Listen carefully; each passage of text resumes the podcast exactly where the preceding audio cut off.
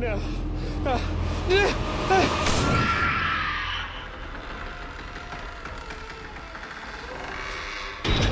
Welcome to the My Haunt Life podcast. Hello and welcome to My Haunt Life podcast. I'm Mike. And I'm Russell. And we've done a couple things that we've already done. But Yes, we have. Now we have seen their full their full form. Their they went into the cocoon and they came out as these amazing butterflies that we now get to see. Okay, we'll go with that Or analogy. something like that. Just play along. Absolutely. So we went we went and saw butterflies. What? You started this. Yeah, but it's a metaphor, man. Oh, okay. Come on. Anyways, uh, the first thing that we were able to check out was Covell, and we saw the full show. Uh, Covell is part of the ABC project put on by Annie Lesser. And first of all, all of the rest of her shows are sold out. So if you want to see this, pay attention to Facebook, pay attention to friends, see if anyone's getting rid of tickets because the rest of the run is sold out at this point. Which congratulations to her for Yeah, that. huge congratulations. And when we talked about this on the podcast, we t- we went to a rehearsal and we saw the basis of the show, but not the full show. But I am so glad I went back to see this. Yeah, this was a, a wonderful opportunity. We became aware of that there were a couple of tickets left for opening night. So we made the leap. And I'm actually really glad. It's been really interesting for us, Mike, I think, because we saw the original test at Indiecade months ago, which was a very, very short sequence. And then we saw the rehearsal, which was not the full show, and we didn't see the pre and post aspects of the full show. Seeing the show in its location, fully formed, was quite a different experience. It really was. There was so much going on. Like you really get your money's worth. You know, th- that's one of the things that that people talk about is the price of the show, but when you actually go and you see and experience everything that happens to within the show, it's it's it's a steal for what you get. Well, I mean, it is a three-hour experience, and you know, if you choose to drink, you've got the free-flowing alcohol, uh, which they encourage you to partake in, and uh, there's a lot going on because of the small number of patrons compared to the number of cast members. You are going to get some one-on-one time with some of the characters. Uh, I actually had someone contact me after the show and said, "Wait, you? I saw something online that you had a picture. When did that happen in the show?" And I said, "Oh, like you were over on the other end of the room, you know, having this happen with you, and I got pulled aside, and this happened with me." And so there's a lot going on all at the same time. So it it definitely definitely is a very full three hours.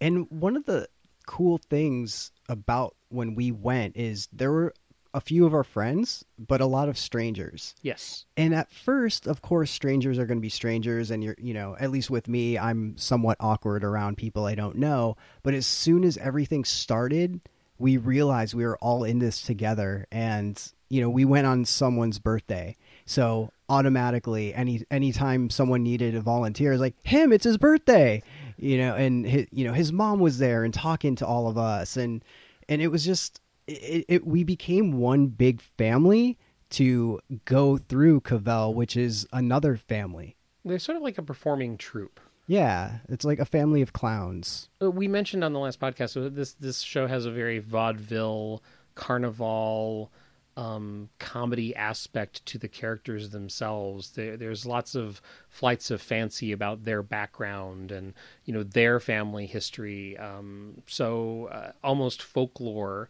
and fantasy involved in a couple of them. So yeah, it is. It's sort of a magical family that you are going to go see perform.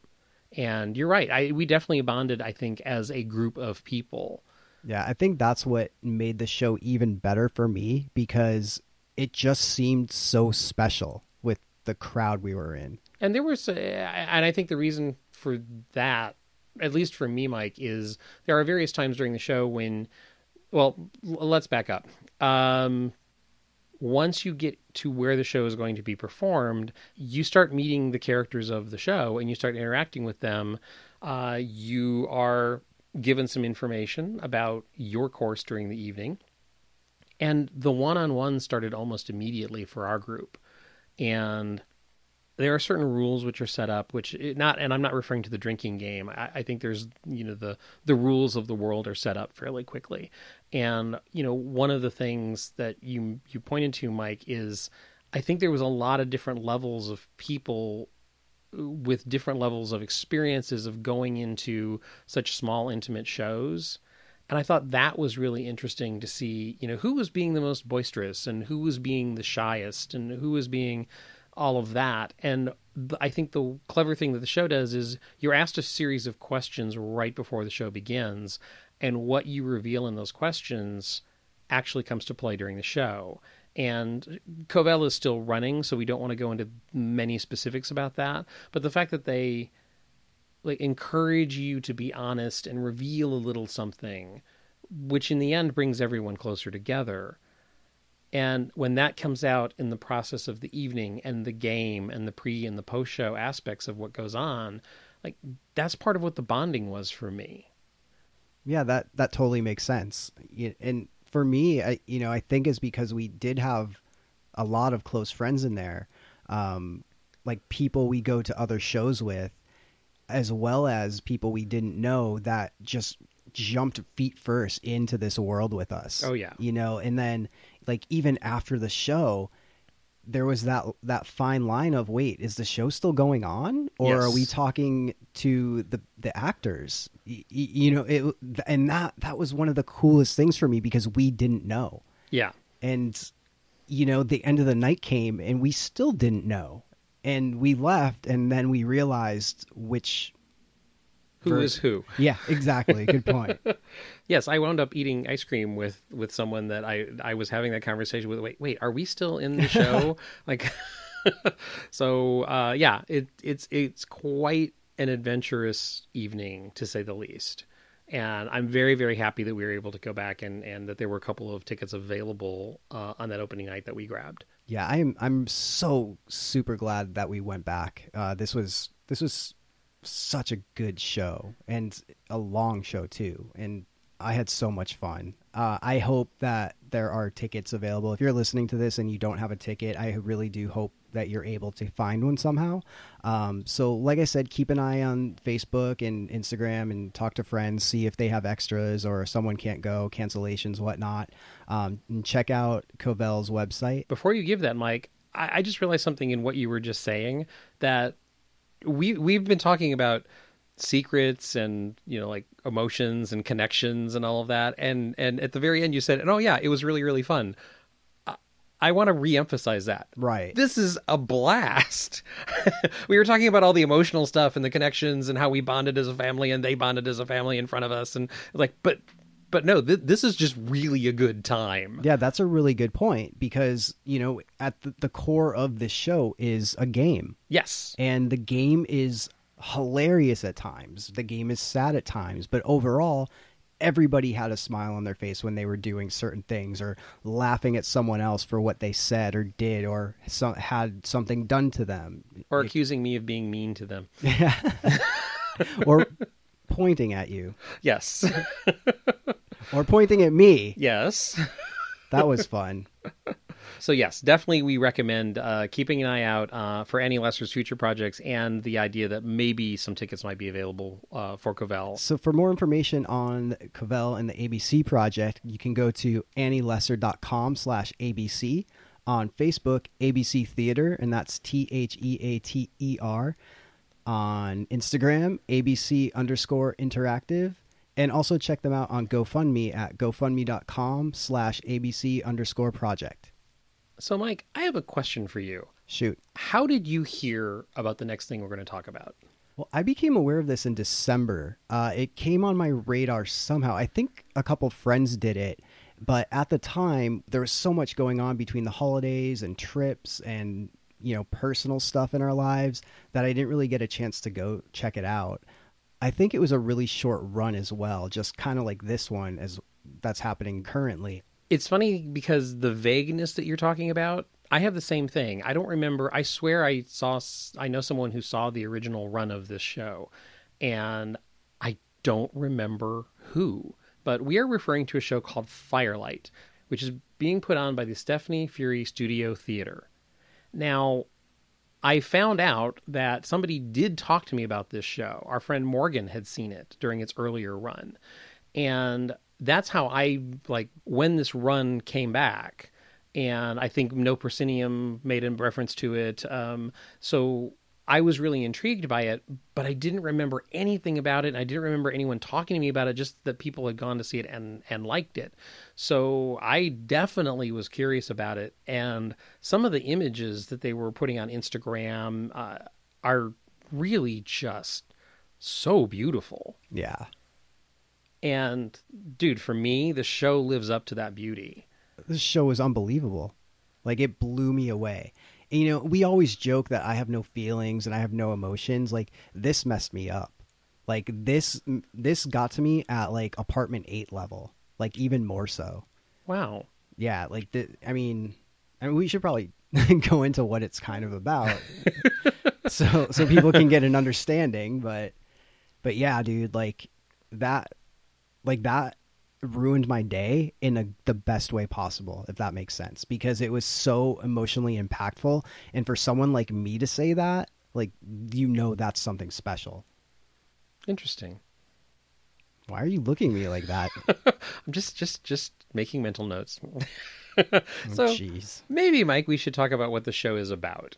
i just said that Okay. stop making mental notes and pay attention So would you like to take the reins on this? I'll go for it so i can stare at you weirdly Uh, it's about love, but it's about so much more.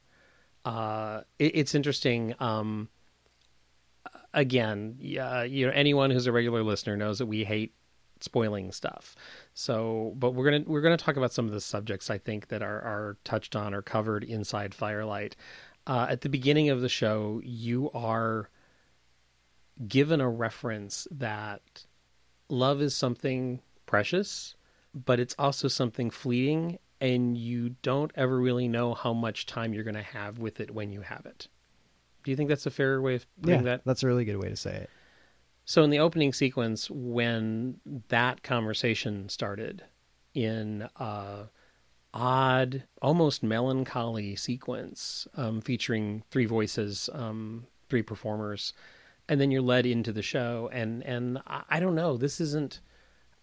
I, I was about to say sketch show, but that's so so not applicable. You know, vignettes, scenes, whatever. You are taken through moments of love. yeah and how those characters deal with it you know some are good some are bad some make you want to slit your wrists right there Wow. Yeah, it, it's and again, not not to say that it's all heavy, heavy, heavy stuff, but it is very reflective, and I it, it's funny because I don't know how much people watching you did during the show. Um, the staging of the shows quite often you end up um, surrounding the scene or in a circle or moving into a space where you line the space. that's one thing I want to point out because we've been to so many things where we have issues because there's that many people or more mm-hmm. that where we can't see what's taking place. Right. Every scene in this show is exactly like you mentioned. Some of them formed a U. Some of them, the, the performers were in the middle of us, so we were in a circle. There was always a line of sight. You could always see what was happening, and I need to applaud them for doing that and thinking about that um, because Absolutely, I agree. And and it's if you noticed uh, that that is a direct result of the design of the spaces that you enter, because when you enter a space, the set incorporates a circle, or the set incorporates the performer at one end, so you know you're supposed to take the U shape on the other side of the room. It, it is designed for flow. It is designed so to get the audience to do naturally what they are expected to do. And speaking about the sets, Oh my! these were beautiful and lended themselves so well to each different scene as far as atmosphere, setting.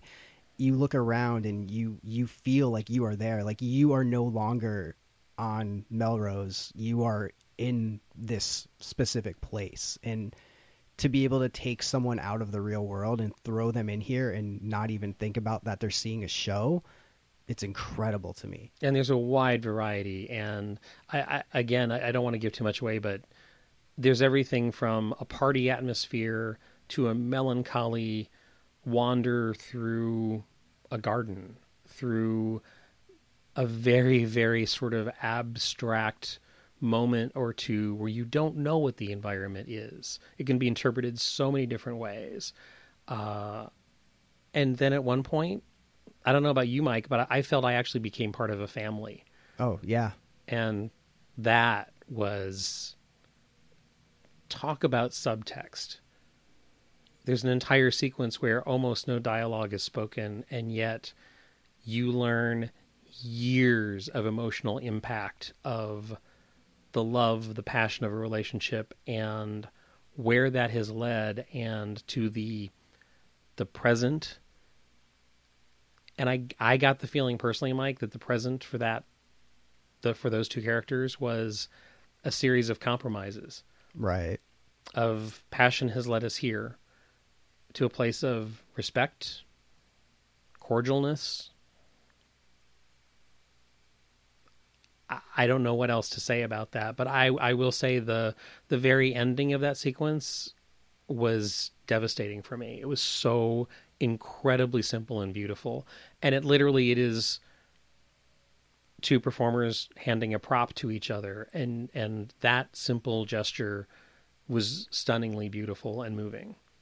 And going back to the environments you know we go to so many haunts and so many horror type of things that it's not often at least for me uh, that i can remember going to something where the music was as much as the the background as everything else like i forgot because i'm so used to you know, hearing screams or hearing like, you know, or things like that. But or incredibly loud, intrusive music, which is supposed mm-hmm. to put you on edge. Yeah, like the that second room. Oh yeah, it transported you because and the music helped as well as the set. Like both of those complemented each other so well. And then moving on to the scene that you just described, the outside of that, like I was shivering um, I, I cannot believe you just went there because the next question I was going to ask you is Did you get an impression of seasons? Yes, definitely. Uh, okay. I, I, thought leaving the show, because we did not talk about this afterwards, uh, we went and foraged for food. Um, so, but I really did have a feeling that there was almost the beginning, there was a winter, and then you went through a spring, and then you went through fall colors, and again the sequence that you're referring to and, and i made reference to it a, a couple minutes ago about there's a set where you couldn't quite identify. I identified that as winter for me. Yeah and and i think obviously because of color schemes and various other things going on in the room but uh yeah and again that is the passage of time the passage of relationships the passage of seasons things that will affect love and the intensity of it and how people negotiate love in their own relationships. All of that was extremely present. Mm-hmm. And you know, I, am gonna like pull out the kind of the overused word of magical for the sets and the environments. No, I agree. It it it was. Uh, and and I you know and you you re- you referenced the music in the first room. I also want to point to that. The, uh, pardon me, the second room, I guess. Um, did you notice the ceiling going into that room? Yes. I don't want to say what it is for anyone going to the show, but they actually sort of symbolized on the ceiling what you were about to walk into. And when you walk into this room and you're greeted and you are literally welcomed with boisterous open arms, quite literally, uh, and they want you in there, they want you in the festive mood. That whole sequence, when it starts to digress into smaller snippets of relationships. I thought that was incredibly well done. And each performer has to nail a single line here or there, which is part of a, a, a, a sort of a tangent that everyone in the room is on. And to see that literally, I guess it's four different people going through multiple relationships and you're only getting sentences from the various times of relationships. I, I, I hope I'm not giving too much away, uh, but that sequence for me set up everything else perfectly Right. because I knew that I was on a journey that was going to be slightly disjointed, non-linear, have non sequiturs in it, and and the evening was that. But what in what was impactful was how sincere each moment was. And they nailed it. Yes, It's always interesting to me when I can put myself in the place of an actor. Um, as far as what they're saying, it's like, oh, that reminds me of this time or that time, you know, that kind of thing.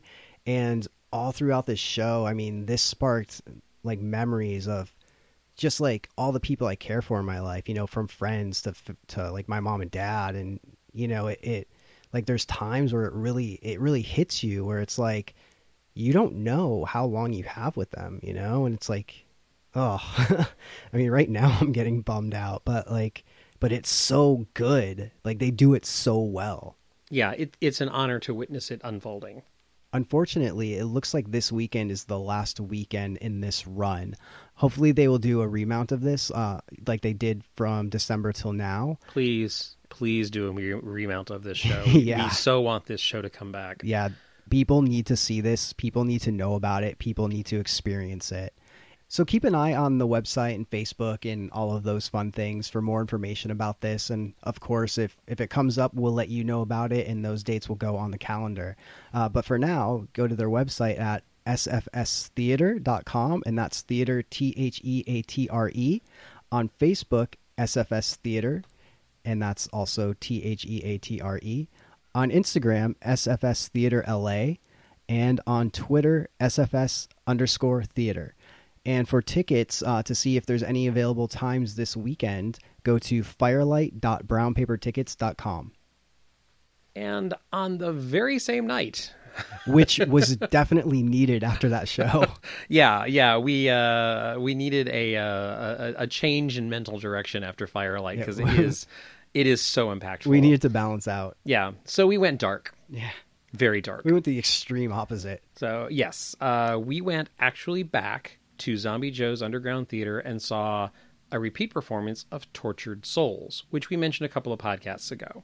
So Tortured Souls is about four weeks into its run, uh, and we went the very, very first weekend, and what a change! Like there are very small changes, but it I feel like it was very different from the time we saw it.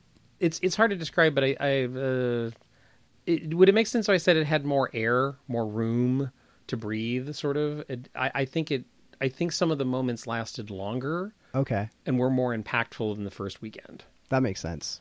Uh, and there was also a new scene or two that wasn't there. Yeah, uh, they they kind of retooled one of the rooms uh, in the middle of the show. And that scene left me so dirty. Like I felt like I was in this like some sort of movie and I can't describe it. I know I've seen it in movies. It's like the part where the character has all these visions flashing around him, like one of those types of things and he hears all these voices. That ha- had that effect on me and I felt I, like I was that guy and oh, I felt so scummy. but in a good way, right? Oh yeah, definitely. Yeah, um, I got called pretty boy. I got offered a couple things Yeah, to put me my- too. to put in my mouth. me too. But I think we're talking about something different now. So- Probably. okay. Um, and I will say, Mike, that uh, you know I had mentioned a sequence that I think I said when we talked about the first weekend that I said this one sequence was um, I believe I used the phrase "steeped in desperation." Yeah. That sequence is so much more disturbing now. Oh yeah, it is. so much more disturbing. I didn't think they could go farther with that sequence, and they did. the The sadness and the oh, it, it was just you watch a train wreck of a human being dismantle themselves, and it's it's horrifying and so sad. Even though it's comically sad, the sadness is definitely there, a hundred percent. Wow. I'm just reflecting on that for a moment. Sorry. it's okay. Sorry. so just yeah, yeah. Another thing that wasn't present when we went was crowd reaction. You know, because when we went, we went with a bunch of other like horror nerds, and Mhm, there true. wasn't there wasn't a lot of people. So, but when we went back, there was a lot more, you know, quote unquote normies there, where Mm-hmm. you can tell they probably weren't expecting what what was happening. Yes. So there were girlfriends hiding behind their boyfriends, boyfriends freaking out and grabbing onto their girlfriends, like and just people with faces of what the hell is going on and those reactions are as much as the show as the characters that we encounter. Absolutely. There was a lot of gasping going on, that's for sure. Yeah. And uh, uh, um, we haven't talked about the form of this show. It is a it is a show where you're led around through various spaces. So at one point, Mike, what you were talking about, uh, we are sort of gathered as a group in the center of a room, and I got shoved really hard. And I turned around because I thought it was a cast member. I thought I was in the wrong place. I thought I had done something wrong. And I thought it was a cast member correcting my course or something. No, it was a really tiny, short little girl burrowing her way to the center of the group to hide from the cast. And she was dragging her boyfriend with her. Oh, wow. And she was like literally shoving the rest of us. Like, no, if we're if we're forming a circle, I'm going to be the center of the circle. Like it was very clear that she was not comfortable. And when that happened, I realized, holy crap, this is really affecting her.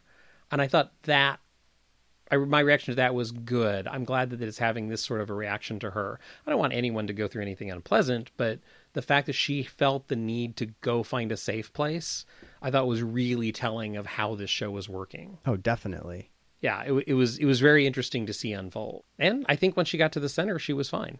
Yeah. They can't touch me here. Yes, exactly. So Tortured Souls ends this weekend, unfortunately. So you, but you still have time to see it. There will be two showings on Saturday, 11 and 11:45. And for more information, check out zombiejoes.com on Facebook, ZJU Theater, and that's theater T H E A T E R. On Instagram, Zombie Joes, and on Twitter, Zombie Joes.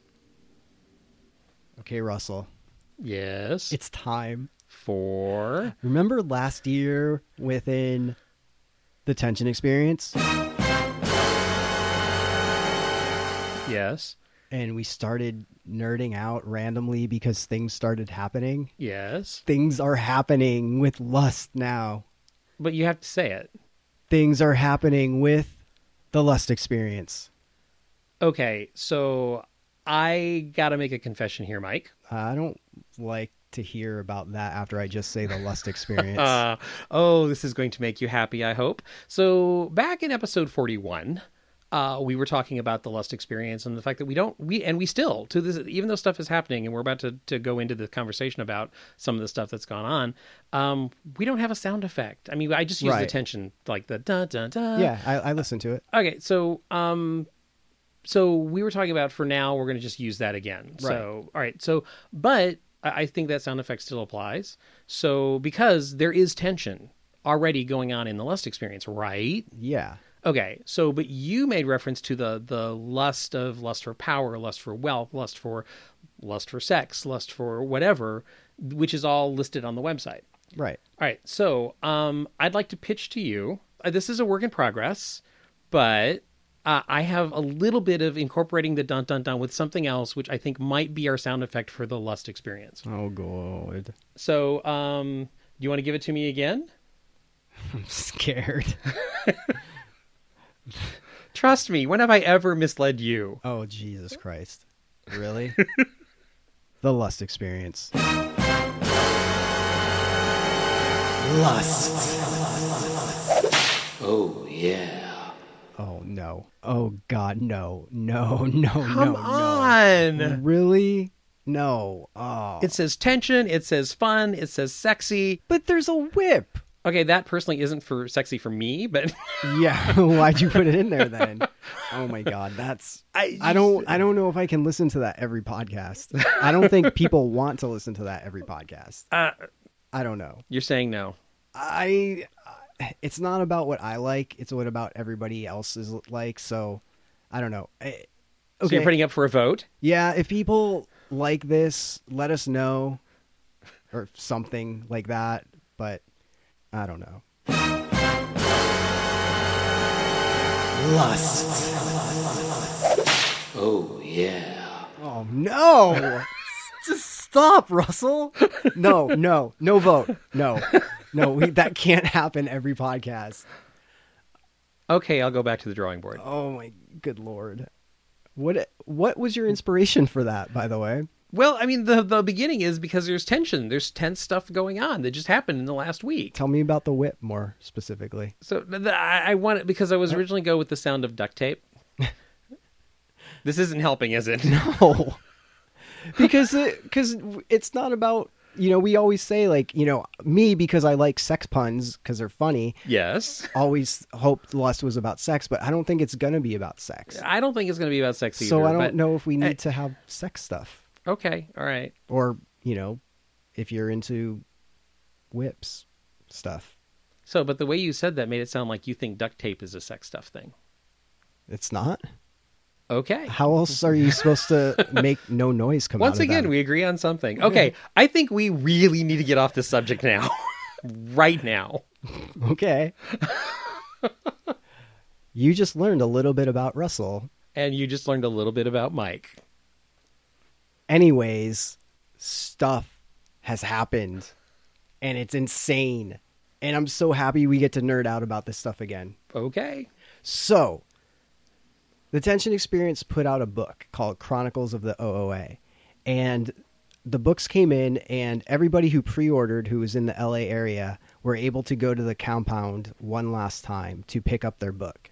And it was kind of like a, a it was a party, I guess. You know, they had some wine, they had drinks, uh, they had uh, some of the cast members there to just hang out, and you know, it was really cool to talk to some of them because for so long they were off limits. You know, like at, on a personal level. You know, you can't have a, a personal conversation because they're still part of tension. You know, what ha- what have you.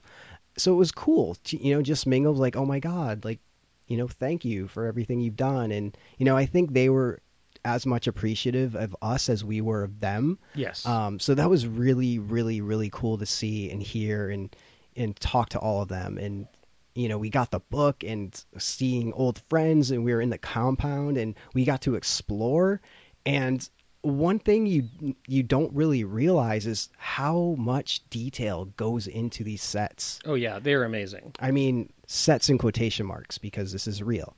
Um, but you know, going into processing and seeing the pencils with the OOA logo on it, mm-hmm. little things like that that didn't have to be done at all, they had that. You know, like who noticed that during the show? You know, we were too Probably busy. no one. Yeah, we were too busy being screamed at by Simon and getting awkward sexual questions asked about us by the processors.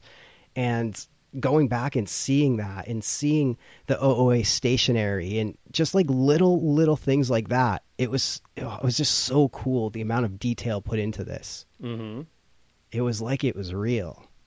It's like it is real. It's real. So Russell, what happened with you? Because I didn't see you because you got there a little bit later than I did. Yeah, I so ended I, didn't see you till the end. I, I was working a little bit late, and I I saw Deb at some point, um, and I saw a couple of other people halfway through. So I, I figured you were probably there. I for some reason we just never connected, and yeah, a couple of people, you know, a couple of cast members came up and and you know talked to me briefly, and and then finally I sort of turned around and uh, Sabrina was standing there and she I, don't know. If any people you know if you're listening to this you've probably seen pictures of sabrina who uh, portrayed the role of addison. Um, she has a smile that you know it just it, it, it to say it lights up a room is an understatement you know. And she looked at me and she gave me this huge smile and she came over and she hugged me. And it was such a great moment because it's it's really I, I think one of the first times we've ever had a non tension related complete connection of tell me what you're up to. I am so happy for you. Um, you know, as an actress, we know that she just shot a movie um, where she was the lead, and and so you know, I, I we had this. I just was like, so tell me about the shoot. Tell me about what you've been doing. What did you love about it? What and and we had this wonderful couple minutes of just awesome connection, That's awesome. and then something happened. Rutro raggy. We used to call it in when we were talking about the tension experience. Some people would call it she glitched. Oh, And she didn't do that. Um, at that point, somebody else kind of approached the conversation, and she looked up and she sort of. I thought she was re- reacting to the person who was approaching us, and that person had called my name. And I. She just suddenly walked away, which was a really bizarre behavior. Except here's what struck me as odd she walked away, but she didn't walk back into the crowd. I was standing very close to um, the stage area of, of that room, which, if you go to the stage left side of the stage, there's a corridor that leads back into the sort of like the bowels of the compound. Right. That's where she went, Oh. as if she was hiding. So I didn't know what to think of that, and this other person came up and was asking me questions, and and, and I was literally like, uh. I don't know what just happened. And uh, our friend Morgan apparently saw the weird look on my face because Morgan came up and said, "What's up?" And I said, "Something weird just happened." Is like, um, I have to go this direction, and Morgan followed me, and I followed the path that Sabrina had taken. But your path is your own. Thank you very much for that. Thank you. so um, I followed her around, and it that that corridor kind of leads around. Uh, I believe the office room, if I if I remember correctly. I, I might be, I might have the layout of the compound. I wrong. believe that it leads to the massage room and the apartment. Okay, like if you I- go, if you go straight. we went beyond that. and We went around all of that. And so if you loop if you just keep making right hand turns, you end up back in the same location and where everyone was eating cheese and drinking wine and and Sabrina was standing there in the doorway talking to someone as if nothing had happened. So Morgan and I walked up and I said, "Oh, hi." And she's, "Hi." And I said, "Oh, I just I was concerned because you like you walked away. I wasn't sure if you know you if there was anything wrong." She was like, "No, no. Um, I just you know what? I've been dealing with a really bad headache." And oh no! Yes. And Morgan said, "Oh, well, we were concerned about you." Um, and she looked at the two of us and went, "Oh, uh, wait, you were you were looking for me. You you saw, oh," and then she turned and she walked away. Oh. So I thought, okay, that's kind of cute that she's playing the old games. So at what point did you think that like this was more than just a cute playing of the old games? Not for another ten or fifteen minutes. Oh wow, okay. I I assumed this was Right. off limits. No, I don't know how to put that. I I assumed this was not in game. Right. Come to find out, apparently other people were observing the same thing with Sabrina slash Addison that night, and I I think it was Sabrina there that night. Hmm. That's nuts, man. But things get nuttier. Yes. So at one point, I was I forget who I was talking to, but I realized I saw someone just walk around, just just walking, not talking to anybody, just just strolling with Male or female? female Oh, okay. with just this attitude, like I'm better than all of you. And I looked and was like, oh my god, it's Michelle, Michelle from OSDM, who at the end of Ascension, um, she did a couple periscopes. Uh, she stole Julie's fingerprint at one point, and someone else's, and and she was there. And at that point, I started getting so scared and excited. Like the kid on Christmas Eve, like, oh my God, tomorrow's Christmas. Oh my God. It's like, oh my God, something's going to happen. Something's going to happen. Um, but she did a, a circle of the auditorium a couple times. And every time she walked by, I was just staring at her. But when she, at one point, when she walked by me, I realized the back of the room, which was the entrance that most people came in um, from the compound, and there were huge guys in suits, like big buff bodyguard type guys. All of them had gas cans. And Wow. You see, I I was so completely unaware of this of because of where I was and who I was talking to at the time. So I saw that and I, you know, I started just not freaking out, but freaking out. Like, oh my God, what the hell? They're, who, who's going to get set on fire? Like, what's going on? You know, and then I didn't see Miles come in, but Miles, all of a sudden I turn around and at the stage, Miles is there and Michelle is there with him. And she grabs the book from Miles, looks through it, finds a page with her picture on it, and just rips it out.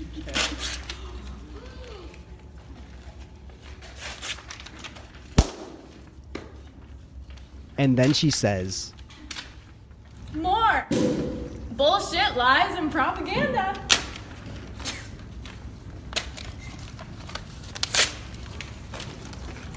Congratulations. Looks like the sheep still believe. And then after that, she walks up to Darren. And I didn't realize this until I saw the video. Um, luckily, a few people took took video. We'll put links in there. Um, like Kim, Electric Hippo, and Addison, Addison Bourne. Uh, they took video of it. But you are standing right next to Darren. We see that's that's what I just made reference to. The reason I was unaware of all of that is because you know Addison Bourne, um, uh, very very tall guy, Addison. so um, someone I look up to, literally. Oh, jeez. You're only allowed one. oh come on. he and I were talking to Darren, and Darren uh, was was uh, making a joke to Addison because Darren had noticed a credit uh, of mine over the holidays, and, and like he kind of like, "You're not going to believe this, Addison. I was sitting at home watching TV with my kids, and Russell's name pops up on the like, and he was so he was going into the story, and then suddenly he became really really quiet."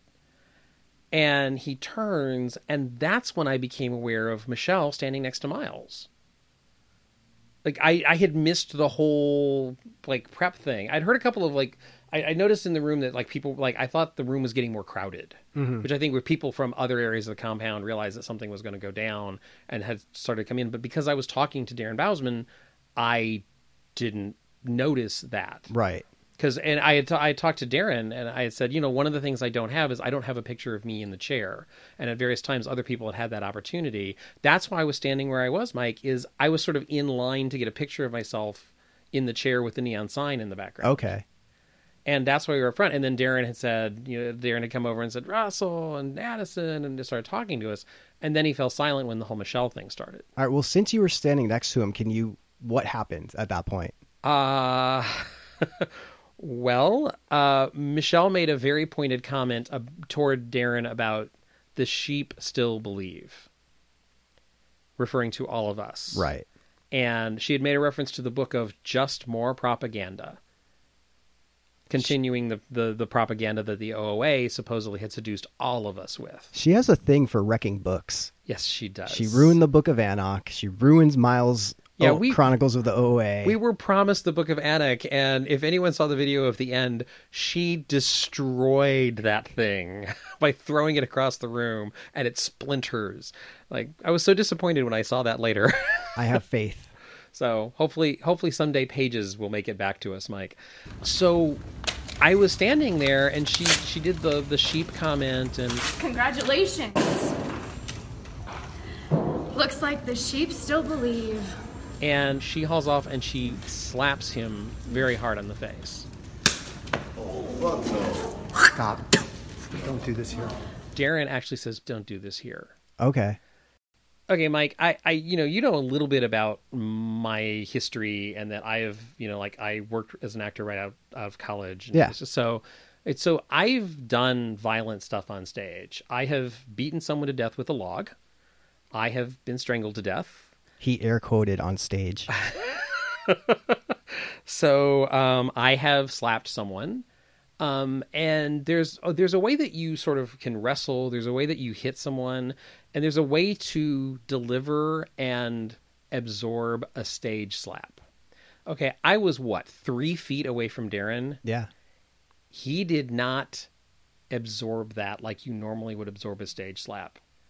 I was stunned. It was hard. It was hard, and he didn't turn with the force of the blow. He didn't like turn his head. Like he didn't. That I was standing three feet away, and it seemed like a incredibly real slap to me, which was really disturbing. And I didn't know what to do at that point. And you know, Michelle, uh, you know, uh, Michelle didn't push the physicality after that. So, and Darren sort of backed away. but she spit on him after that. Yes, she did. She spit on him. I mean, that can get you arrested. That's assault. So I didn't know that. Yeah. Okay. Yeah, because I know people. Well, I don't. I don't know people, but I know of people that have said they spit at someone and someone pressed charges. Oh wow. So Michelle's playing with fire. Okay. But um, segue. So I, I was a little stunned at that point. All of us were. So uh, do you want to take it from there? Um. So then, after she slaps him and spits on him, she says, Burn this shit to the ground! and then all of a sudden, all of those guys that I, I previously mentioned in the back, the bodyguards with the gas cans, just start dumping gas over everything, and Including the food. Including which the food, Really which- distressed a few people. which was really funny because you hear in the video, "Oh no, not the cheese." Yes. which is pretty funny. Um, but a man gets on stage, which I vaguely, I was like, wait a minute, this guy looks really familiar. I had the same reaction. and he tells us, Why don't you all sit down and shut the fuck up? I have something to say, and I intend to say it once. As you can see, our time together is growing short. Tonight, this fire destroys not what we are, it simply burns away all that we are not. You can leave now and wait for the phoenix to rise for those among you who are wealthy, worthy, Good night. Leave now. Go out there and get in your pathetic Prius or your fucking faded green Honda Accord and go home. Go home! Get the fuck out! Do I look like I'm kidding? Leave. Every single one of you, get up. And so we're all there listening to him speak, and then it comes to the point where he tells us we need to leave. which confused everyone in the room. Uh, One of the reasons, Mike, I think it confused people is because it was such an abrupt ending, and I don't think any of us were really expecting a scene or or anything like this to unfold. So when he first tells us to that that now is the time, the show is over, now is the time to leave. And at first, everyone was sort of like, uh, uh "Is he serious?" Because you know, first of all, it, we were given a time frame that, that the night was going to unfold under, and this was much sooner than anyone expected. So that happened, and then there was some disgruntled comments being made. Uh, somebody said, "We were invited, you weren't." Um, somebody said, "We were here first. Uh, what if we don't leave?" So this is a really interesting dilemma for me, and I, I think it caused a little bit of a hiccup in the evening for me, in the fact that it was really clear that the evening was over and we were supposed to leave. I thought that was pretty damn clear. How did you feel at that point? Um, yes, but like yeah, yeah, like I mean, I've I didn't want to because I I wanted to stay in there forever. Yeah, neither did I. I didn't want to leave either. And um, but as a performance piece, like yeah, that's our cue to go. Yes, absolutely. And I thought that was pretty definitive. And then somebody else sort of uh, made the comment of, um, you know, asking the question of, well, we were told we had to defend what we created, you know, and the vibe was, what if we stand and defend it? And I thought one of the actresses in the show actually made a very good call and said, well, yes, absolutely, we will defend, but right now, we're supposed to leave the building. Mm-hmm. So it, it was becoming very very clear and i just thought it was an odd thing that that sort of as a community some people felt like no we don't have to put up with this. You, we, we're not going to leave. We're going to disrupt your show. We're going to it just it felt like a really almost disrespectful vibe to See, me I don't see it that way at all. really Yeah, because here's the thing.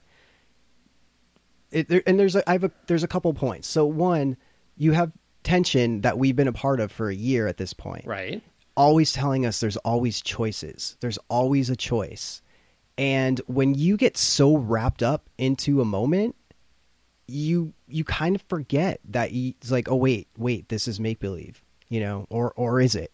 So with the constant, there's always choices. You could always do something different. Be present.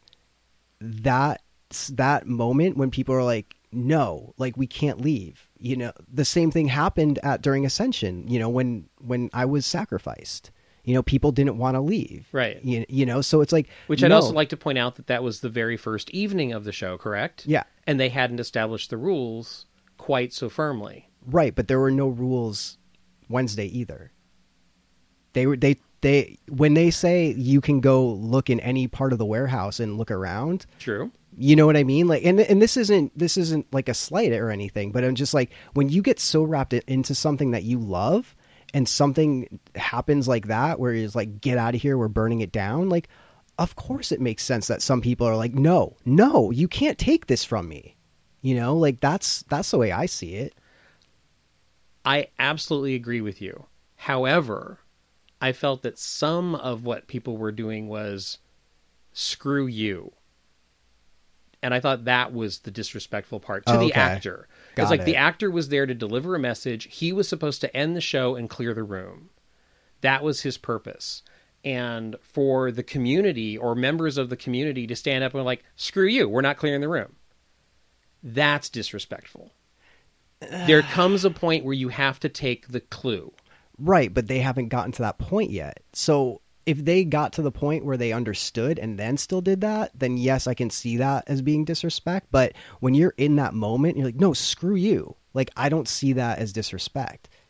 Because, And I think that know. moment happened. oh, okay. You're saying that moment didn't happen yet. I think that moment Okay. was very clear. yeah, because I was off to like to the side. Like, I was smelling the piano for gas. So, I, you know, I wasn't. Oh, that's next so to you. well, you get wrapped up in a moment. Uh, no, I, I, it, it just, it just worries me because, and, and I don't think we need to go down this path. And I, and I am not, I'm not sending up a warning flare yet. But do you remember last year the whole conversation of if a patron is shown physically accosting an actor, what are the possible ramifications of that? I see Wednesday night as a direct link to that conversation. And I believe that we possibly as a community moved one step forward to a physical altercation that should never happen. Yeah, I mean, I, I just don't look at it the same way as you. And like I can see why you would say those things. I don't think it would get to that point though. Like and, and that's just me. Like I you know, like a lot of the people there last night never even saw that part. Like what happened with that, you know? Yeah, true. Like you know, and and I think deep down everybody knows like, oh wait a minute, like shake your head like this is a performance kind of thing. And And I think people weren't doing that on Wednesday night. Right. Okay. Um, but another thing too is, you know, at the end, they gave us specific rules, like you know, don't touch anything, Yeah. don't talk, don't do this, which makes sense. We all expected something to happen. Mm-hmm. For this, they couldn't do that because that takes away the surprise. Right. You know, so it's like, it's like either it's a double edged sword. And and You know? and and and, and the whole reason I'm bringing this up, Mike, is I don't want the surprises to stop. Right. I want them to keep surprising us. And if they have a community that every time a surprise happens, people in the community revolt and say, "Screw you, I'm not playing along with the surprise." The surprises won't come. Yeah. I'm the only reason I'm having this conversation, and I'm not the only one having this conversation. A people, a couple people came to me in the past few days and asked me how I felt about this. So among the community, you know, I don't know, you know, in chats, I don't know where it's happening. uh, People approach me personally, wanted to know what I felt about this, and there are people more upset than I am about it. So I'm just just bringing it to the conversation because I want the surprises to happen. When Michelle destroyed the book, that was such a, a, a gasp worthy moment, and and it it rippled through the whole room. You felt it. You didn't hear it. You felt the mm-hmm. reaction to that. Well, one of the scariest moments in within anything that happened with intention happened to me. Like after that happened, and I was like I said, I was on the side. All of a sudden, I see Miles like. I want to say charging, he like, but he wasn't running. He was just on a mission with a knife out. You know, not holding a knife. Mm-hmm. He was. I mean, he was holding a knife, but he had the knife out, like, you know, like you know, a foot and a half to two feet in front of him, Mm-hmm. walking by, just saying, someone's going to get cut. And it's like, whole, like, This was Wednesday night. this was Wednesday night. This is the first I've heard this. you can hear it in the video. Oh, okay. And I think I was probably leaving at this point. no, this was right out. this was before Oh, really? Suit Guy got on stage. oh, wow. And just Then I because, was uh, then I was probably still you know, like right next to Addison and Darren Mm-hmm. and yeah. so seeing Miles, who we all know and love as Nice like Miles. this mild mannered, like just just full of love and and you know and you know when we filmed the documentary, he came and hung out at the compound with us and you know talking to him, and he was like such a kind and gentle soul, and seeing him like like it it freaked me out. Like that was the point. Like between besides people pouring gas on everything and and seeing miles do this like i was legit scared something was going to happen like real life scared like oh my god this is this is real you know and it's like like granted it it only lasted a few seconds Right. before like you know but the fact that they did it again and made me question reality at a freaking book release party Yeah. like that's incredible Yeah, absolutely. And like I said, I want things like this to keep happening yeah because I, I I thought Wednesday night was amazing. all right so going back to suit guy for a second the guy that Mm-hmm. was on stage and we talked about it was like wait a minute he looks really familiar Yeah. he was the guy in the first consultations that interviewed us. Like I Mm-hmm. Right. Mm-hmm. think he, we called him the doctor or something, you know. But that's that guy Yeah. coming back a year later. Right?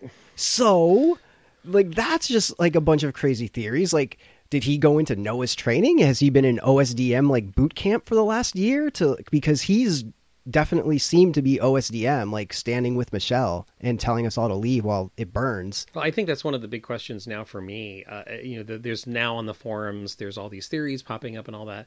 One of the things that I chimed in with on the forums is exactly how long has the OSDM been a factor?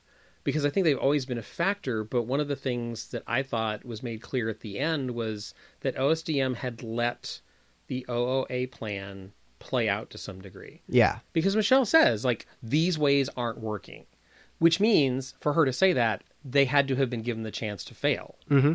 So was it OSDM who took our phones? Right. So and you know on the on the um, forums, I think it was Melissa was the one who pointed out. Well, you do remember Michelle specifically said this number of you turned over your phones. Yeah, and filled out the questionnaire and So I know OSDM has always been a factor apparently, but I wonder how long the power has been with them yeah. because somewhere last year I think there was a power exchange.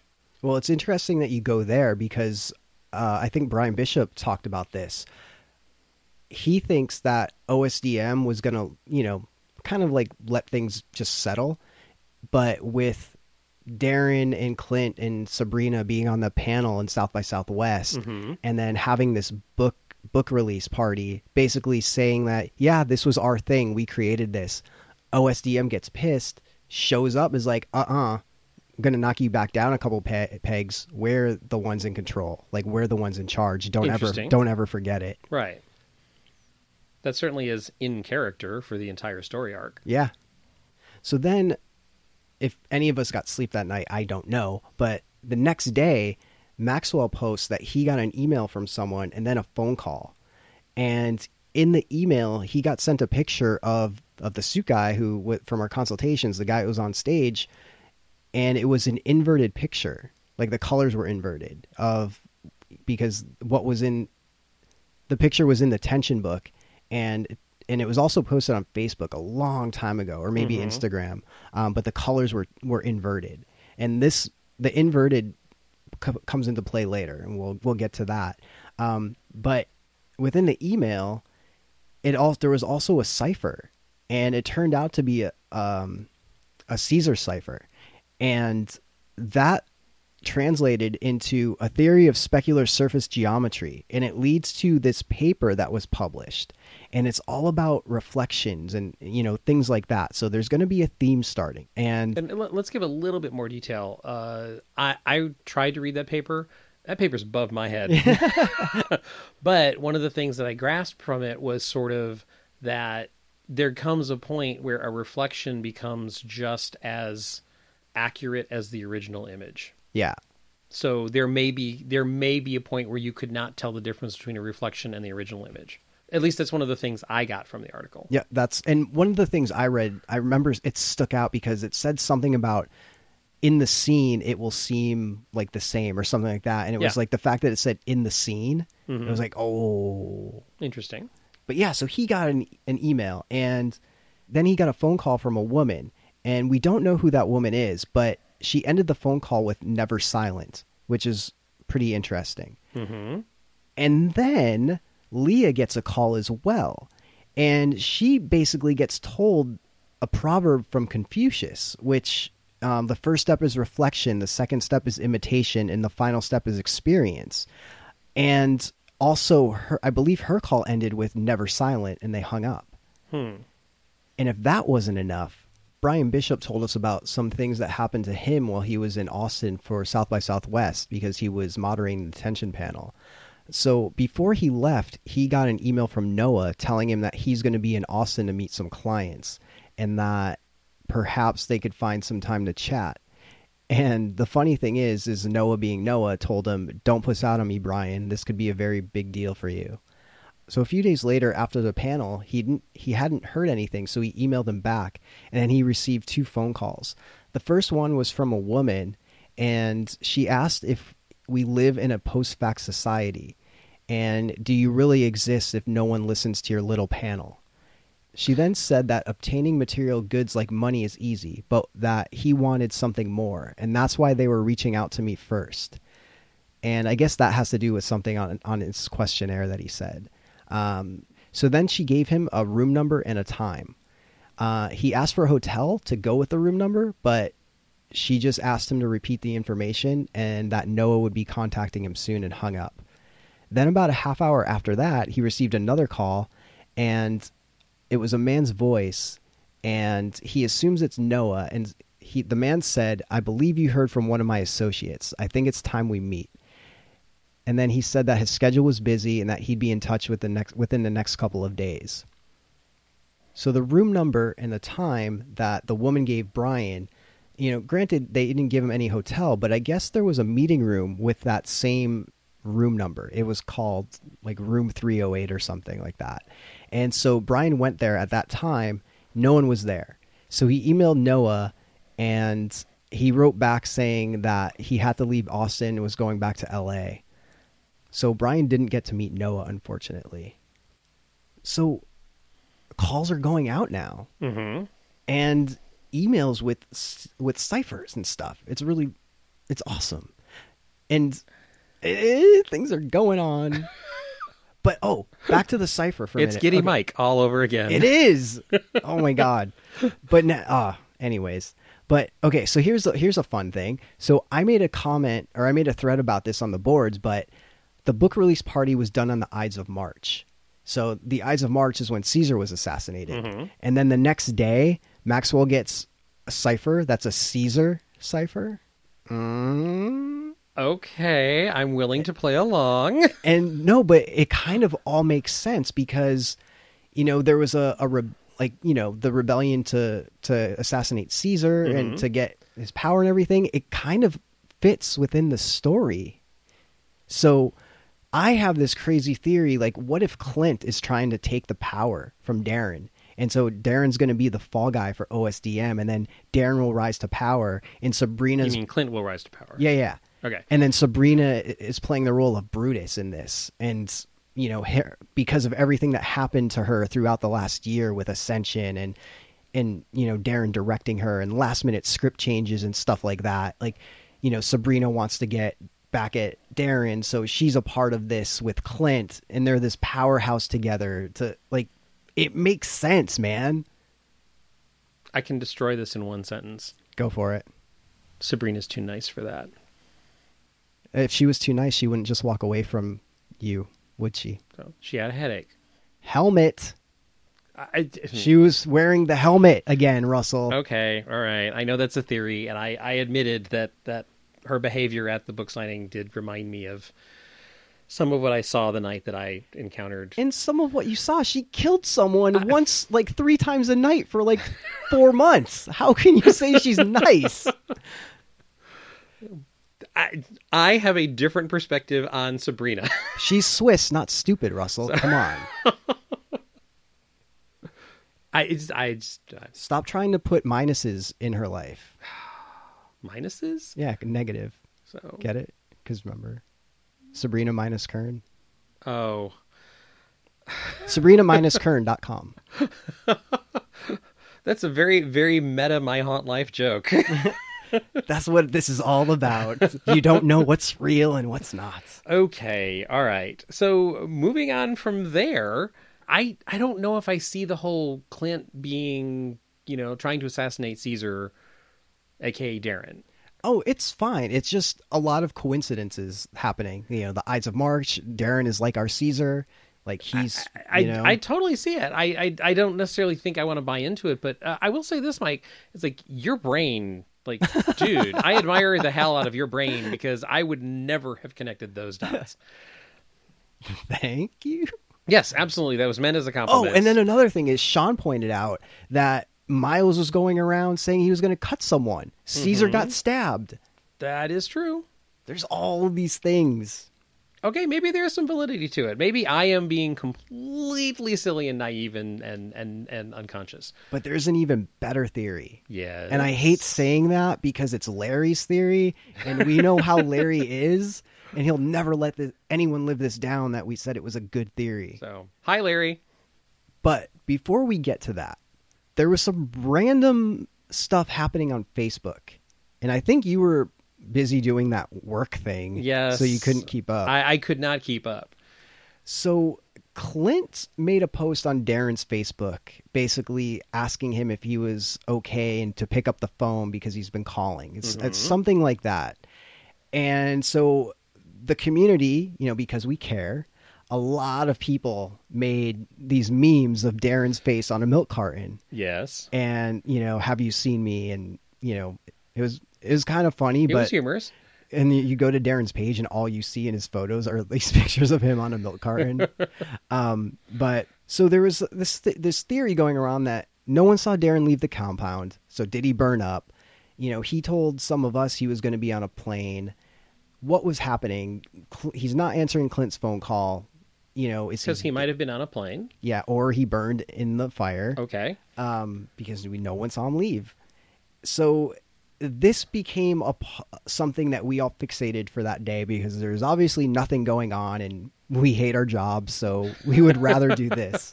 Um, I had a 5 p.m. meeting, so I was ignoring parts of it. yeah, and um, just weird stuff started happening. Um, Megan pointed this out to me, but there was another Clint Sears profile. Mm-hmm. And apparently that was something that was years and years old that just got reactivated. And one thing I noticed was that Tom Donovan, who is Mr. Ohio, who is Gatekeeper 4, their profile on Facebook was was Tom Donovan. That changed to Clint Sears as well. So Clint had three Facebook profiles going on at that mm-hmm. time. And Clint came on the boards. Clint Sears, Clint Dash Sears on the forums during the the Ides of March thread that I had Right. started and said, "Oh, before we go off course, everything's fine. Everything's fine." So we're like, "Wait a minute. Okay. So Clint Sears posts on the board as Clint Sears, not as, you know, like a, a um some fancy title like Right. overseer, you know, or anything like that. The controller. the watcher, things like that. It was Clint Sears. And it's Clint Dash Sears, and that will come into play later. So then on Facebook, Clint Sears posted on Clint Sears' wall saying that was perfect. So we that so that was in in regards to the post made on the forums. So now this isn't only happening on the forums, this is going over into real life, into Facebook, into like their personal profiles. And it's it's blowing my mind right now. So Clint made a post on Clint's that just sounds funny. so one of the Clints, fake Clint, made a post on real Clint's timeline saying that was perfect. And then that profile got deleted somehow, or someone, or it, it went back to hiding. And then he's he's posting these odd pictures and tagging Darren. Like one of them is this old um, mirror, like it's an Egyptian mirror, a bronze mirror. Mm-hmm. And then he posted a hydraulic telegraph, which was a long distance communication tool in, in ancient Egypt. Right. So, Mike, during all of this, like I said, I, I was at work, so I was only able to check in every now and then. And I actually got thrown a, del- uh, a direct question. Um, Addison Bourne asked me about the book release party because Darren and I were talking, and these posts were referencing Biloxi, Mississippi. And that's the area I grew up in. So Addison directly asked me on the forums, like, "Hey, was there any reference in my conversations with Darren at the release party of him traveling to that area or anything like that?" And I said, "No, it's you know, it just there was no conversation like that, and that area of the country doesn't you know there was no reference made to it at the book release party." Um, but Addison made the connection that that I was from that area. But wait, there's more. Darren checked into Biloxi, Mississippi. Yes, he did. That next the day after the book release party, so that was on Thursday. Right. And That- like and then it randomly got deleted. Um, well, somebody made the connection that the device that you just mentioned might have been used for military communications, and somebody immediately noticed by through some basic research that there is an Air Force base, Keesler Air Force Base, is in Biloxi. And I also added to it like, well, there's actually multiple military facilities. There's also a Seabee base in Gulfport, Mississippi. So uh, so there's definitely some military connection to that area if you want to think about long distance communication. Some people on the forums were theorizing like, "Hey, are we supposed to be trying to communicate with someone over long distances?" Aliens. well, well, here's a, here's another thing. Sorry to, to jump in, but on Fake Clint's profile, Mm-hmm. he changed his header image on Facebook to this uh, an image of uh, I believe it was a horse or a deer. Yes, with a Katrina plaque next to right. it. And where is that? That is in Edgewater Mall, which is the mall I used to hang out in In what city? in Biloxi, Mississippi. Dun dun dun. that is the mall I hung out at with my friends and went to go see movies at uh, through my first couple years of college and through high school.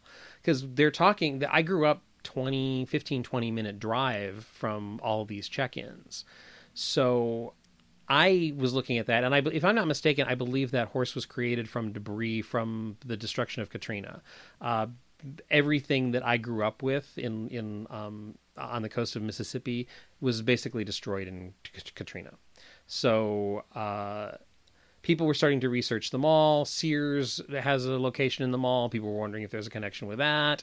Uh, Because Clint Sears. yeah, I thought that was a bit of a reach. Come on, So what you're saying is that you're not a plant no, I am because not of all a plant. all of these Mississippi things. All of a sudden, I got to admit, I didn't jump in because of work, but I was enjoying the hell out of all these references to Edgewater and Biloxi, and the lighthouse in Biloxi showed up on the location check-in, and which there's a very famous lighthouse in Biloxi.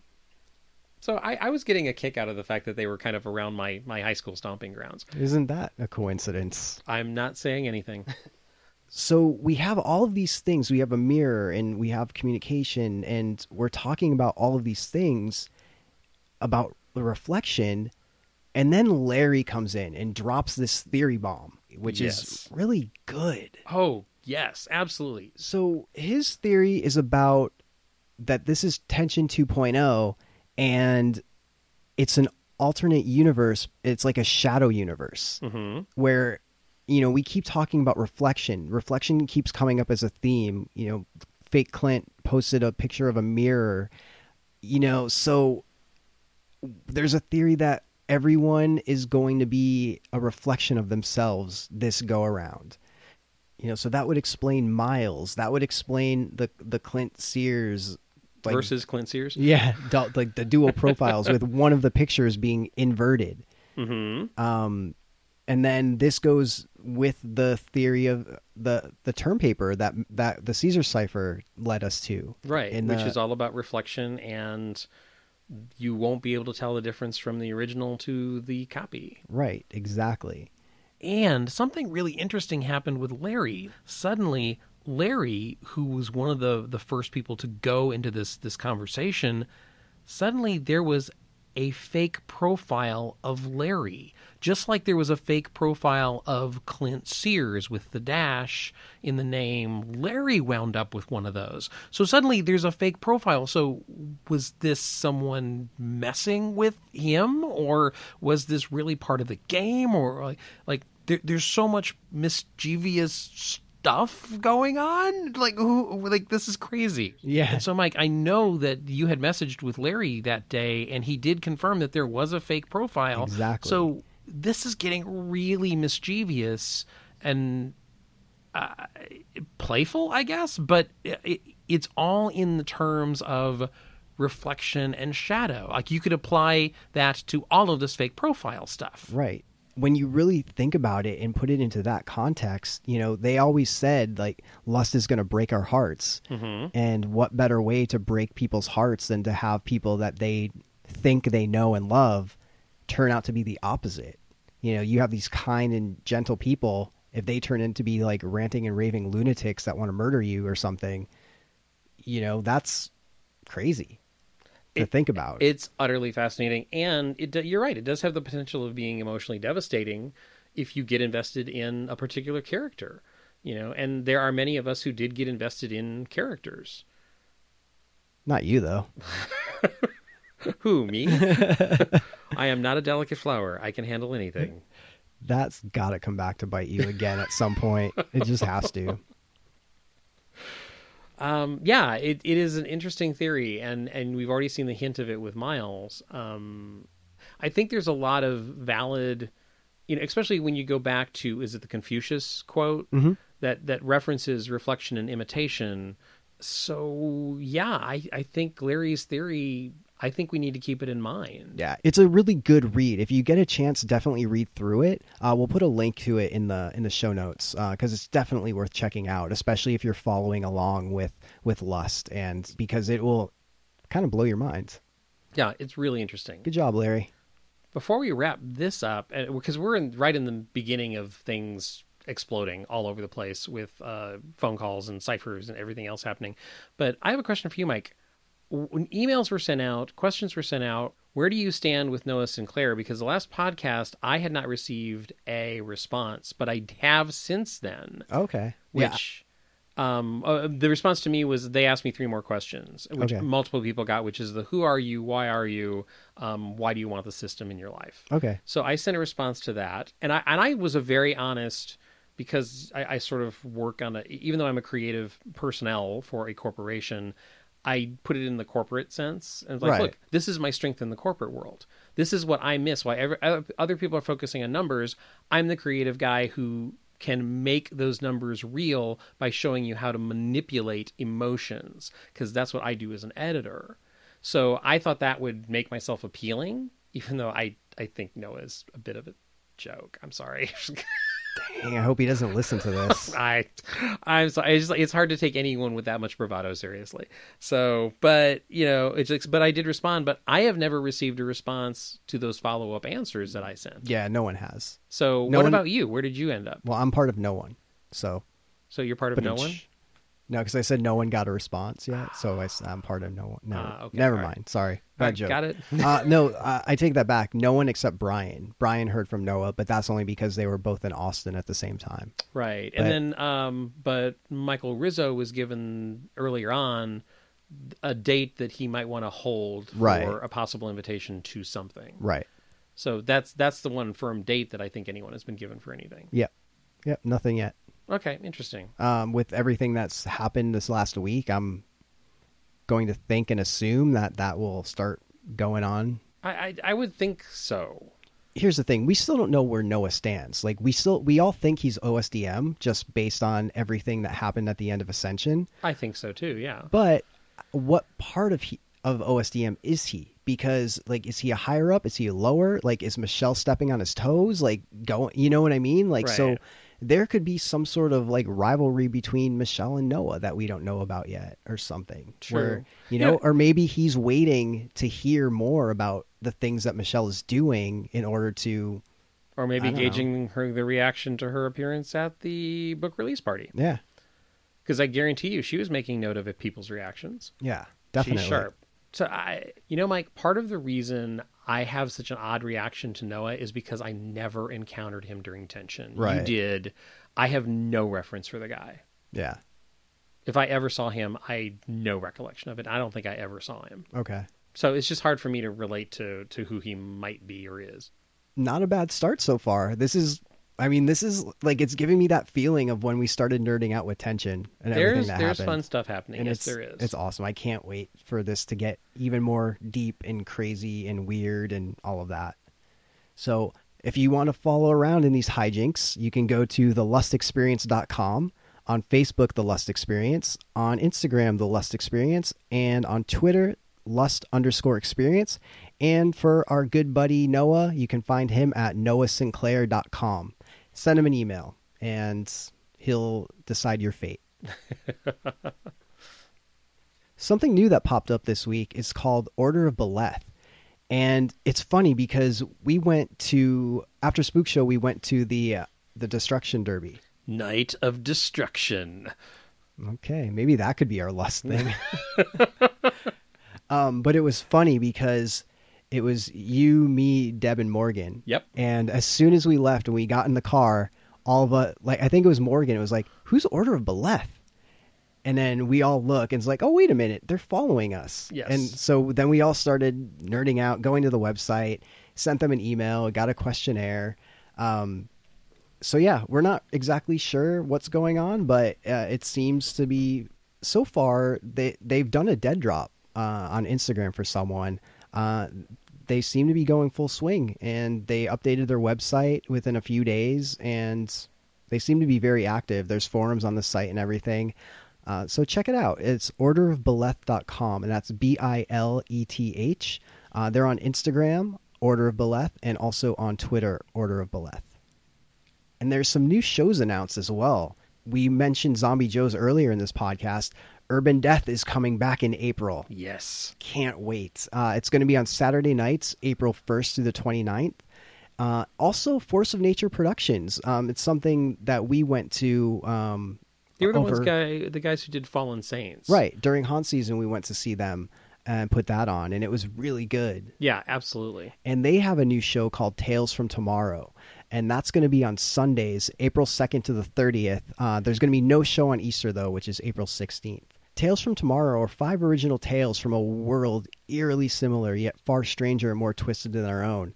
Sounds like we were what we were just talking about with with Lust.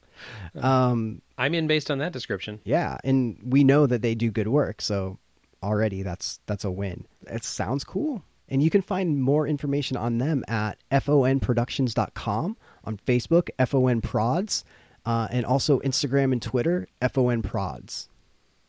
Uh, we also got good news that the Scout Expedition Company is extending through May 29th. Their show, The Nest, sold out really, really quickly, and luckily they're doing an extension. Um, that starts on April 1st, but the extension is through May 28th.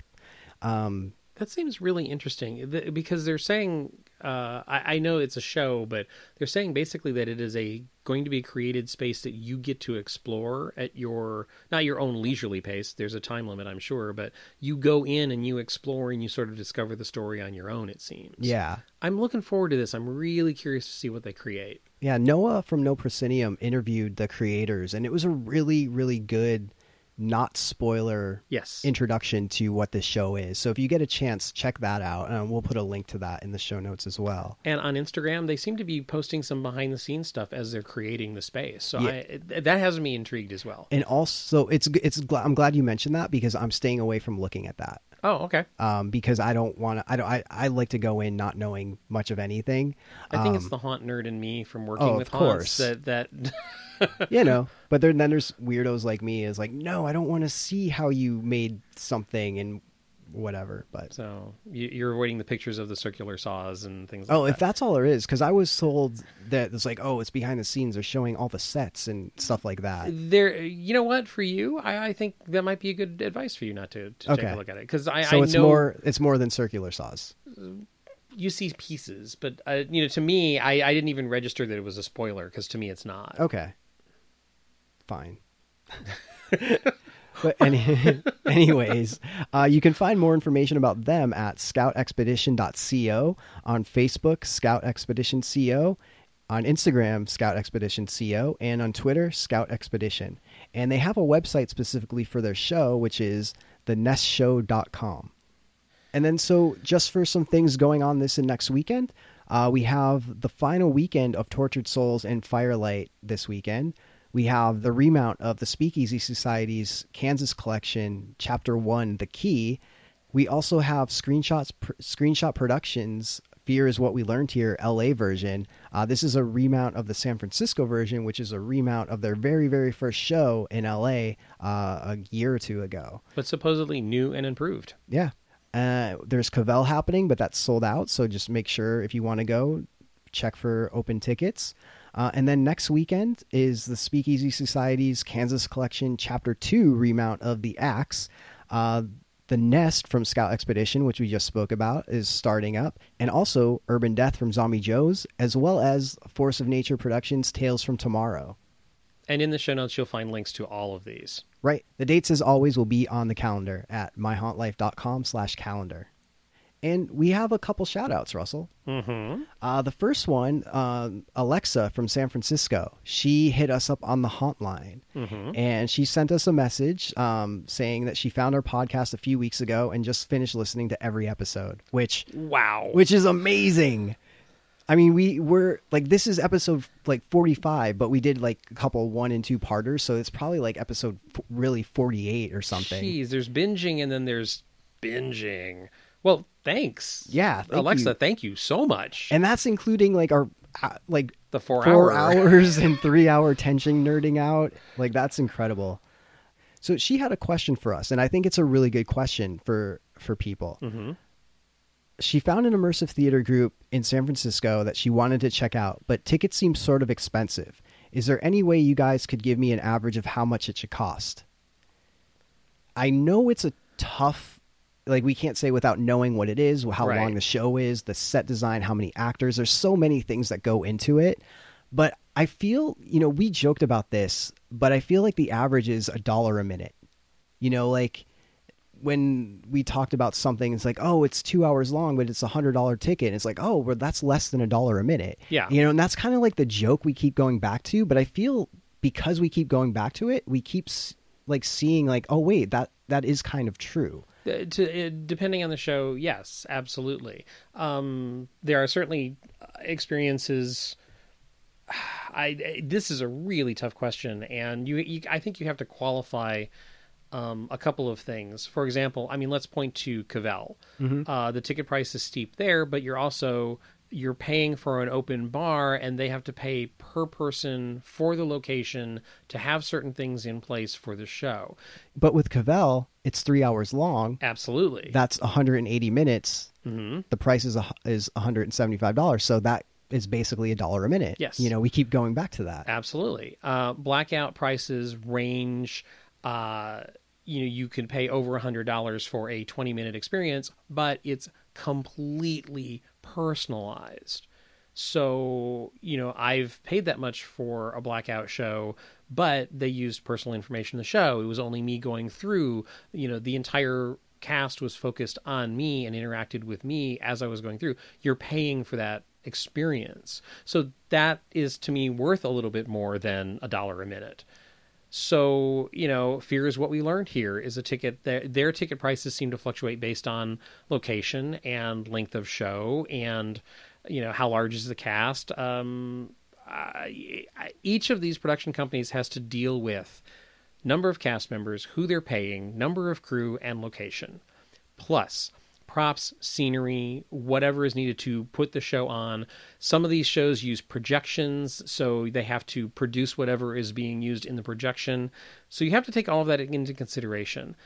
uh, my advice would be if you want to know more about the show and you're trying to figure out if it's a value, simply ask questions. Like, hey, really interested in your show, want to learn more about it. Is it a one on one experience? How long can I expect to be in the show?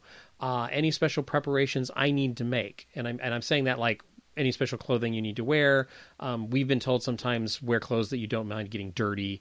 Um, I think you take all into all of that into consideration. I think you ask questions. Yeah, that's fair. Uh, Just like email in advance and say, "Hey, I am your potential client. I am your potential patron.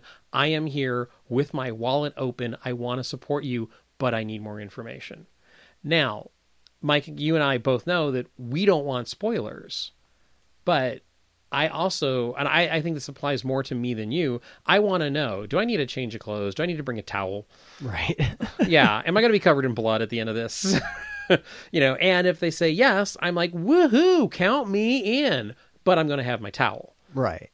So preparation is great. And if you have that information, great. So I think price varies on all of these factors. But I do like your your reference of a dollar a minute. Yeah, and the more shows you go to, the more knowledge you will have towards different theater companies. You know, luckily we're in LA, so these shows happen a little bit more often. So we know what to expect when Speakeasy says they have a new show. We know what to expect when Blackout has a new show. But you kind of build up knowledge, uh, like a knowledge database in the back of your head. It's like, oh, Theater Group A is doing a new show. Okay, I remember them doing this, so I can expect this, this, and this. Or Theater Group B is doing this. Oh, that ticket price is way higher than than what I'm used to, but they're doing this, this, and this. They're asking me to do this. They're asking me to fill out this form. They're tailoring it to me.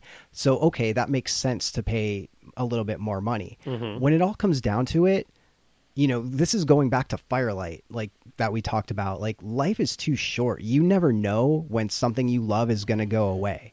You never know when you're going to go away. So, if you can afford it, do it. You know, because you're we're all paying for experiences, and that's what life is really about is, you know, different experiences you know and collecting those and see see what makes you happy see what what makes you want to do more you know see what makes you want to create see what moves you makes you emotional you know there's all those sorts of things happening. So i mean it's all up to you but there's a lot of background that you can also do as well. Yeah do some research uh, read reviews if you don't mind like, running across the occasional spoiler. And I, I think mike and i both know we've talked about this recently with a couple of different shows. Price tickets in los angeles are going up and you have to budget. You have to plan your expenses if you're going to play in you know any theater arena it's like i subscribe to a couple of different theaters in town it gets costly when you subscribe to multiple theater companies so I have to budget for that. And you know, several years ago, um, some of my haunt friends joked when they found out that one of the ways I pay for haunt season, Mike has seen what I'm talking about. I have this massive jar at home that I put at the end of every day my spare change in.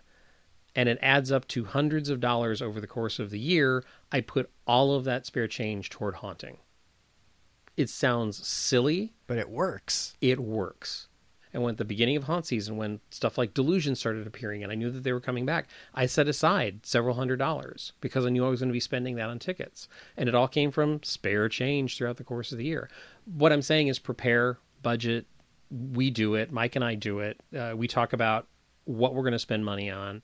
Yeah, we we live in an area where we have a wealth of shows to choose from and that's a blessing. And I hope, I would certainly think that San Francisco is a growing market for this. Oh yeah, especially with Nick and Screenshot being Yes. up there. Like, you know, people create based on what they see. So hopefully, now that Nick is doing stuff up there, other people that never took that step or that chance can see what Nick's doing, and Yes. it's like, okay, I can do this too. And then they start something, and then other people see both of them doing things, and then they start something, and it becomes a whole big thing where you're like, damn it, I wish there was only one thing now because now I'm broke. But it's a good problem to have. Yes. Hope that helped, Alexa. Yeah, hope so. But thank you for calling the hotline or texting the hotline. Yes. Also, we met a couple people last night. Mike and I went back to Tortured Souls last night at Zombie Joe's Underground, and Brandon and Brian walked up to us and uh, apparently recognized us. And also, Zombie Joe had, had made reference that Zombie Joe shaking my head at you. uh, Zombie Joe had, had made a loud reference to the fact that my haunt life had returned. Uh, so uh, after the show, uh, Brandon came up and said hello to uh, Mike and me and just expressed a thank you because apparently uh, he doesn't live in the immediate close Los Angeles vicinity, but we had made him aware of several different shows. And one of the reasons that I guess he was at Zombie Joe's was because he had heard us talking about it and it's it's such a good feeling mike when something that you love or i love that you run into someone who has heard about it or at least given it a try because we've mentioned it here or you've mentioned to a friend who mentioned it to them uh, that it was it was a warm feeling Yeah, but hopefully he liked it. I don't know if we asked him if he liked it because he could have hated it, and now it's our fault that we made him come up to that. he was smiling Yeah, that's true. he was smiling so brandon and brian thank you very much for approaching us last night it was And- really nice of you to say hi and they do a home haunt. Yes, or they do. used to. I don't know if they still do it, but uh, if you do your home haunt again, definitely let us know. We'll make sure it gets on the calendar and everything. And and seriously, thank you for coming out to us. Like hearing that like in person from people, like that means so so so much. Like the fact that we're, you know, we like to think that we're helping in some ways, but when you tell us we are, it, it makes all the difference in the world. So thank you so much. So Russell, uh, we couldn't have this podcast go on without some sort of beef jerky talk. really So yeah, so I have something from Debbie actually, and What? you you know she's the beef jerky queen. So she, she is the one who inspired me to try my new flavors. so she sent me something. Uh, I'm gonna read. I usually eat traditional jerky, like the ones that are old fashioned and dry with no sticky crap all over it. And those you can just let hang outside because that's what they're made for. But Russell eats the bacon ones. Those aren't even jerky. They're just like cooked and marinated bacon and that they vacuum seal. Those need refrigeration. Those bacon ones, if left out, would grow mold because of the fat content. Good jerky you can leave out like that. Fat is like jerky cancer. I don't even think that those bacon treats go through a curing process. And even if they did get dehydrated, the amount of sticky seasoning crap they put on it makes them hydrated. So it's not really dry at all. They're actually pretty moist and really fatty. Russell isn't eating jerky, technically speaking. He's eating meat treats that, yes, should be fridged if he doesn't eat it all within a week or so. Uh, Mike dropped. wow. Deb, putting me in my place. Uh, actually, I understand her point absolutely 100%. And I agree. And when I talked about doing the research that I had done about jerky, um, because I, I did notice on the packaging that I was seeing all these, like, you should refrigerate this after opening. Uh, I found references to the difference between dehydrated, homemade, processed, and yeah, I prefer the flavored stuff that is not as tough as some of what De- you know Deb has come up to me and said, "Try this. This is amazing." And it's literally like a rawhide, the texture of a rawhide dog bone. How do you know what that tastes like? Don't go there. I just did. so I totally understand that those would never need refrigeration. I mean, th- those will outlast cockroaches. They are so so dehydrated, but that's not what I like about the jerky that I've tried. So I just lean toward sweeter stuff, more flavorful stuff, and yeah, the bacon bacon barbecue thing. You know, like, that's part of that. That's fine. So so yeah, But it's I- not jerky. It says jerky in big letters on the label. It's a marketing campaign. okay. It's advertising. All right. I don't know. I don't care either way. I just like giving you crap. I'm telling you, the barbecue bacon stuff uh, is so tasty. I think that's a that's a good note to end on. You've had it, you know. Uh, thank you for listening. If you want to get in touch with us, you can email us at mike at myhauntlife.com or russell at myhauntlife.com with two S's and two L's. You can find us on Facebook at My Haunt Life and also Instagram and Twitter at My Haunt Life. Check us out on the web at myhauntlife.com. And of course, we always have the up to date calendar on the site, which shows you a list of haunts and theater and events and all sorts of fun things going on. Uh, you can find that at myhauntlife.com slash calendar. And we also have the forums. myhauntlife.com slash forums. Also, not to forget, we have the My Haunt Life hotline, which Alexa from San Francisco used so well. Uh, you can give us a call or shoot us a text at 515 Haunt LA. So that's pretty much it. That wraps it up. Uh, this was fun. Yeah. It's fun nerding out about things.